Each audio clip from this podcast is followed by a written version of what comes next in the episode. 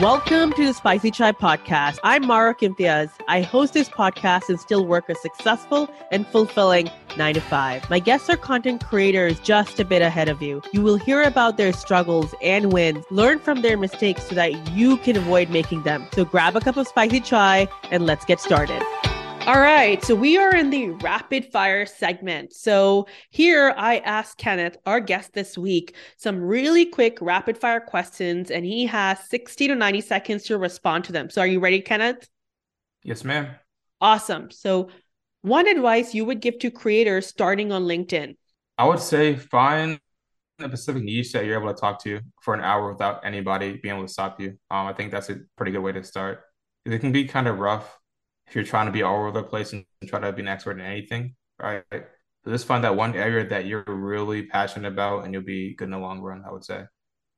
Love that. One advice you would give to someone who is starting as a solopreneur with a nine to five? I would go going back towards our, our previous um, information. I, I would say surround yourself with people that truly have your best interests at heart. Um, it makes it a lot easier when you get on those down days and those rough days where you're not making any sales or no one's responding towards you. Of that. One thing you love about being a solopreneur while juggling your nine to five? So probably the biggest thing is like I'm my own boss. So hey. um, I I kind of get I kind of get to do like when I like like what I want to do, like when I want to do it. Right? Nobody yells at me. No one forces me to go to meetings I don't want to go to. Um, that's probably the biggest benefit towards it. It's very refreshing, right? If, if I want to change something, I can change it right there, right then, right there. Yeah. So it's pretty cool in my perspective. I, I one hundred percent agree. That's one of my favorite things too. Uh, one thing you hate about being a solopreneur while doing your nine to five? I would say to start off, because to pivot back off of that, everything that's on you, right? Um, I do have a team around me, but also, also the, um, all decisions come back to me, right? So I'm in charge, right? Like I'm holding a lot of people's future in my hands, which kind of stresses me out a lot, right? Um, I feel like I'm LeBron James on the basketball court. Um, it's a lot. I don't know how he does it every, all day, every day. Um, but that's probably the biggest thing for me. LeBron is pretty cool, you know? so, uh, are you a LeBron fan? Is like, is that? I became a, I, he's not my favorite player, but I respect his game and what he's done for our community a lot.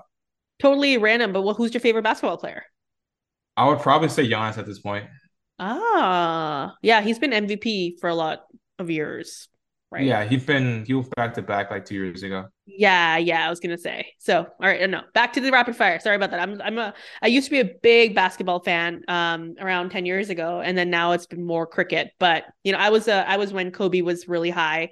I was like crazy about Kobe, still am, uh, and I really do like LeBron. I don't like that he does a lot of drama on the court, um, but I do really like, you know, I, I love the way he plays, and I love the way that, I love his entrepreneurship. I don't know if you've noticed yes. that he creates um Netflix documentaries, and you know. He, I think he's a great entrepreneur and a basketball player, and people don't realize that about him. So yeah, anyways, back to the rapid fire. Sorry, I'm just like talking about basketball right now. Um, so one thing that you think people should know about creating content on LinkedIn that they don't know?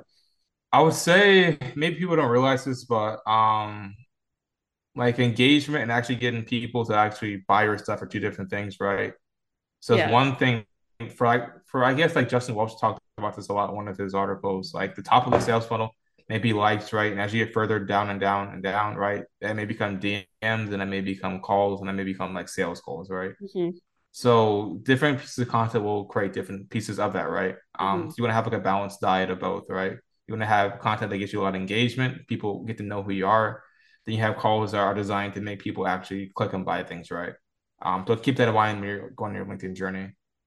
I love that. And what is one of your fears that you had when you started on LinkedIn? I can sound probably stupid, which I probably oh. still do, but at this point I don't care, right? Um, people yeah. don't, I realize that people don't remember anything, right? Yeah, people don't. Ago.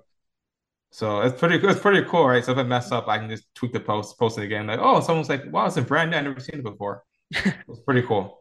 I love it. I love it. And what is uh, one of the fears that you have now as you continue to post on LinkedIn? Not getting enough. Um, D Ms or sales calls. Mm, absolutely. And so something that people don't talk much about. Thank you so much for being vulnerable there and being honest. So what is one common myth about being a creator on LinkedIn that you want to debunk? I'd probably say it's easy, or you just like post pictures about yourself. Especially on LinkedIn, like it's not like Instagram or Facebook or TikTok. Um, the content's normally a little more deep, mm. a little more nuanced, I would say, in LinkedIn compared to the other platforms. Because it is, LinkedIn wasn't necessarily designed to be like a business platform, right? Right. I think a lot of connections um, and networking opportunities are a little bit different compared to different other platforms, I would say. I love it. What are one to three mistakes you wish you had avoided as a risk management online entrepreneur? I would probably say um, trying to be an expert in it and everything. Mm. Because of the way my brain works, I like a lot of different things. So trying to narrow down was kind of hard for me. Um, I think I just like posting random stuff that wasn't like pertaining directly towards my brand was another mistake I'd probably say that I made. Mm. Fair. Okay. So just like random things that you've done throughout, um, I guess. Sorry, I missed that part. Yeah. But I try to understand uh, it. Yeah. Yeah. Okay. Especially right. when I was, especially when I was like back in college, mm. there's like random stuff I would just post. Oh, fair, fair. Okay. That, that makes sense. All right. What are, what's the biggest, most expensive mistake you've ever made? Like in general or just pertaining to business? Uh, anything you want to answer, you can answer. Oh, biggest mistake. I'll probably say, like, I dated this girl one time and she stole like one hundred dollars from me. Now, this is back when I was like, Ooh, no way. Up, right? That's so funny. Sorry, not so... funny then, but funny now. This is like back when I was like broke, Kenneth. When like eight hundred dollars yeah. was like eight thousand dollars for me now. Yeah, like yeah. Working in Delhi. Absolutely. And she took like eight hundred dollars from me. And the girl's a hustler, though. The girl's a hustler. Yeah. So I love it. Awesome. Um, what is one thing that you really love that you've purchased that's a hun- under one hundred dollars? Oh, under one hundred dollars. Um, dang. one hundred dollars. Probably, I would say, I don't know. I, I have very expensive taste, sadly. I love it. Some, some Me things. Too. I I would probably say, honestly, the, honestly, the arm monitors for my for my monitoring stand um, are probably mm. the best thing. I'm able to actually move my screen around. So when I'm actually working, I just flip mm. it back. So I have three nice. monitors. When I'm not I'm working on my business, I can flip it around so I so I can do my videos face to face. I think that, that was like eighty dollars. I love it. It's called an arm monitor. Yeah, um, for your or monitoring stand, I think. Okay, awesome. I'll have the link in the show notes. So, okay, that's what I was asking. All right, awesome. All right, final question for the rapid fire. What are twenty percent of the things you do that bring you eighty percent of the results in your online entrepreneur journey?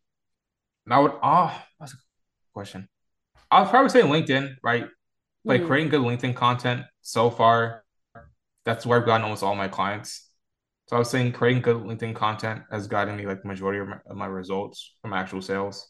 I love it. Okay, awesome. Well, thanks again, Kenneth. For those of you who have been listening to this uh, short rapid fire, we do have a longer podcast episode with Kenneth, and you'll see that in this week. So if you want to learn more about Kenneth and his journey and his journey as an online entrepreneur and his content creation journey and his journey as a side hustler, make sure you tune into that podcast episode. And if you've liked this episode, let us know. D M us on LinkedIn.